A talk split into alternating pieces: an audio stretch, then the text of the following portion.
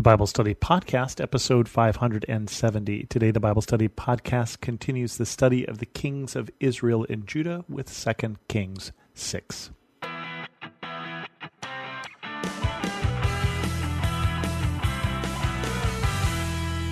Welcome to the Bible Study Podcast. I'm your host, Chris Christensen. We continue on with another chapter that talks quite a lot about Elisha and not quite as much about kings, although there are other kings in this chapter.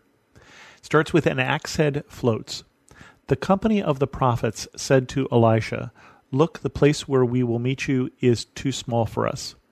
Let us go to the Jordan, where each of us can get a pole, and let us build a place there for us to meet. And he said, Go. Then one of them said, Won't you please come with your servants? I will, Elisha replied, and he went with them. They went to the Jordan and began to cut down trees. As one of them was cutting down a tree, the iron axe head fell into the water. Oh no, my lord, he cried out, it was borrowed. The man of God asked, Where did it fall?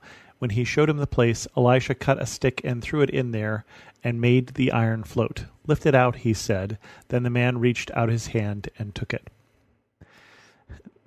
It's interesting to see what prophets get their own books in the Bible and which ones don't. And Elisha and Elijah are the two probably most interesting prophets in terms of major prophets who are not major prophets in the sense that they have their own book. All of their stories are here in the midst of this account of the kings.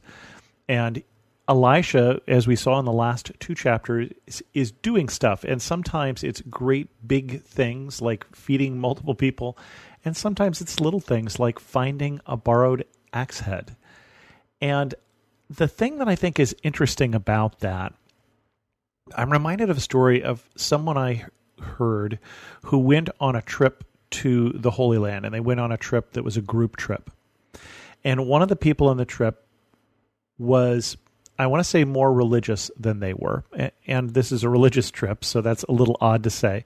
But they would get up every morning and they would pray about which shoes to wear. They'd brought two different pairs of shoes and they would pray which would be appropriate shoes. Now, you and I may not do that. That seems like that is, I want to even go as far as silly. And the person who told me the story also felt that that was a little silly. And then they noticed towards the end of the trip that the only person whose feet didn't hurt was this person who was praying every morning for what shoes to wear.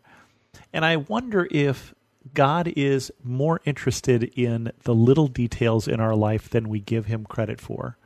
The little details like can we bring back that borrowed axe head to the neighbor we borrowed it from? Continues on Elisha traps blinded Arameans. Now the king of Aram was at war with Israel. After conferring with his officers, he said, I will set up my camp in such and such a place. The man of God sent word to the king of Israel, Beware of passing that place, because the Arameans are going down there. So the king of Israel checked on the place indicated by the man of God. Time and again, Elisha warned the king so that he was on his guard in such places. This enraged the king of Aram. He summoned his officers and demanded of them, Tell me which of us is on the side of the king of Israel. None of us, my lord the king, said one of his officers, but Elisha, the prophet, who is in Israel, tells the king of Israel the very words you speak in your bedroom. Go find out where he is, the king ordered, so I can send men and capture him. The report came back, he is in Dothan. Then he sent horses and chariots and a strong force there. They went by night and surrounded the city. When the servant of the man of God got up and went out early the next morning, an army with horses and chariots had surrounded the city. Oh no, my lord, what shall we do? The servant asked. Don't be afraid, the prophet answered. Those who are with us are more than those who are with them. And Elisha prayed, Open his eyes, Lord, so that he may see. Then the Lord opened the servant's eyes, and he looked and saw the hills full of horses and chariots of fire all around Elisha. As the enemy came down toward him, Elisha prayed to the Lord, Strike this army with blindness. So he struck them with blindness, as Elisha had asked.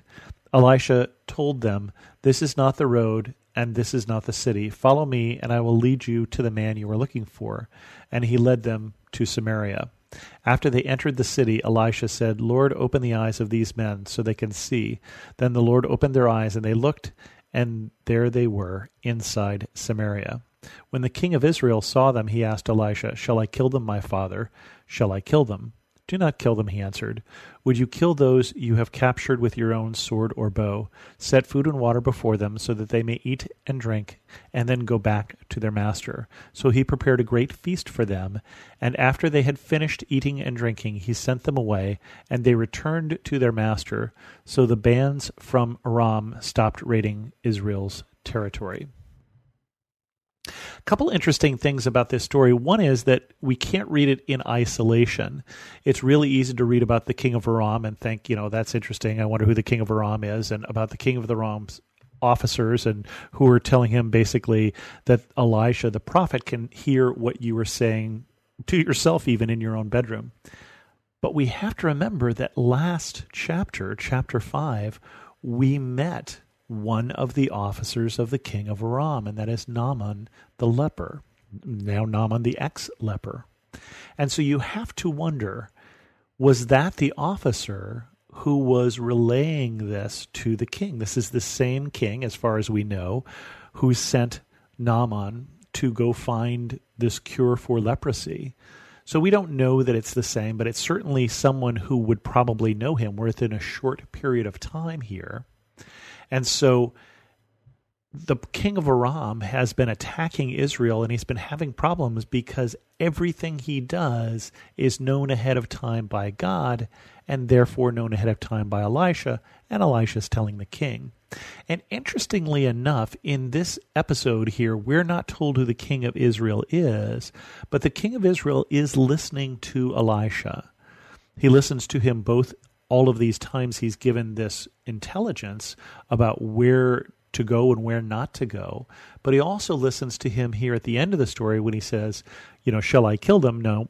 Would you kill somebody you capture with your own bow and sword? Instead, feed them and send them home. But it's this great story here where they send out to capture Elisha and the servant, we don't know who the servant is, probably not Gehazi, the servant who got in trouble last chapter. But the servant goes out and sees all these warriors and says, Oh my gosh, what are we going to do? We're surrounded. And Elisha prays that his eyes are open and he sees that no, the Arameans are surrounded by the angels of God, that Elijah is protected. Now, quite often, I think we go through our entire lives without seeing the protection of the angels of God. That God is still at work, that God has angels who come at his command and do his bidding, and that we are not alone, that God has not forgotten us. But Elisha knew that. And this servant is given a little glimpse into that when he sees the hills just covered with these horses and chariots of fire.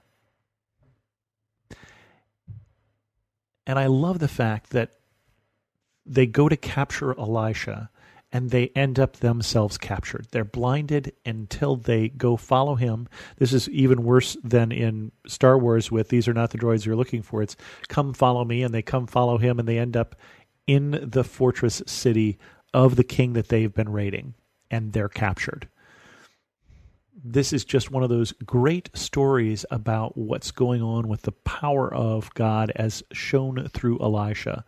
And he manages to do all this. No one gets killed. They stop raiding. Peace ensues. Great, great story. And then finally, famine in besieged Samaria. Some time later, Ben Hadad, king of Aram, mobilized his entire army and marched up and laid siege to Samaria. There was a great famine in the city. The siege lasted so long that a donkey's head sold for eighty shekels of silver, and a quarter of a cab of seed pods for five shekels. As the king of Israel was passing by on the wall, a woman cried to him, Help me, my lord the king. The king replied, If the Lord does not help you, where can I get help for you?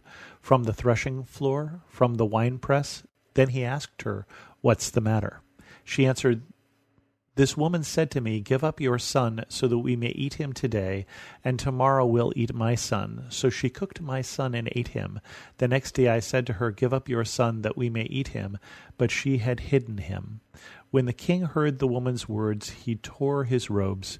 And he went along the wall. The people looked, and they saw that under his robes he had sackcloth on his body. He said, May God deal with me, be it ever so severely, if the head of Elisha of Shaphat remains on his shoulders today.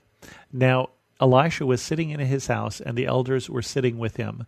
The king sent a messenger ahead before he arrived. Elisha said to the elders, Don't you see this murderer is sending someone to cut off my head? Look when the messenger comes, shut the door and hold it shut against him is not the sound of his master's footsteps behind him. While he was talking to them, the messenger came down to him.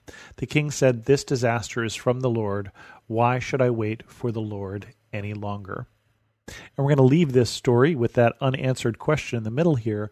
But Samaria is in a bad way in this chapter.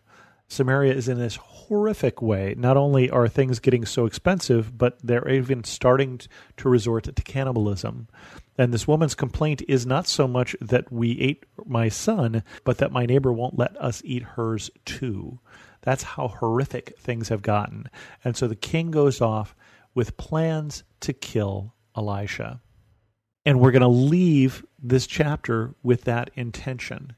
What is going to happen to Elisha and what is going to happen to the people of Israel in Samaria? Stay tuned next week on the Bible Study Podcast to find out. If you have any questions, send an email to host at thebiblestudypodcast.com, or better yet, leave a comment on this episode at the Bible Study Podcast. And thanks so much for listening.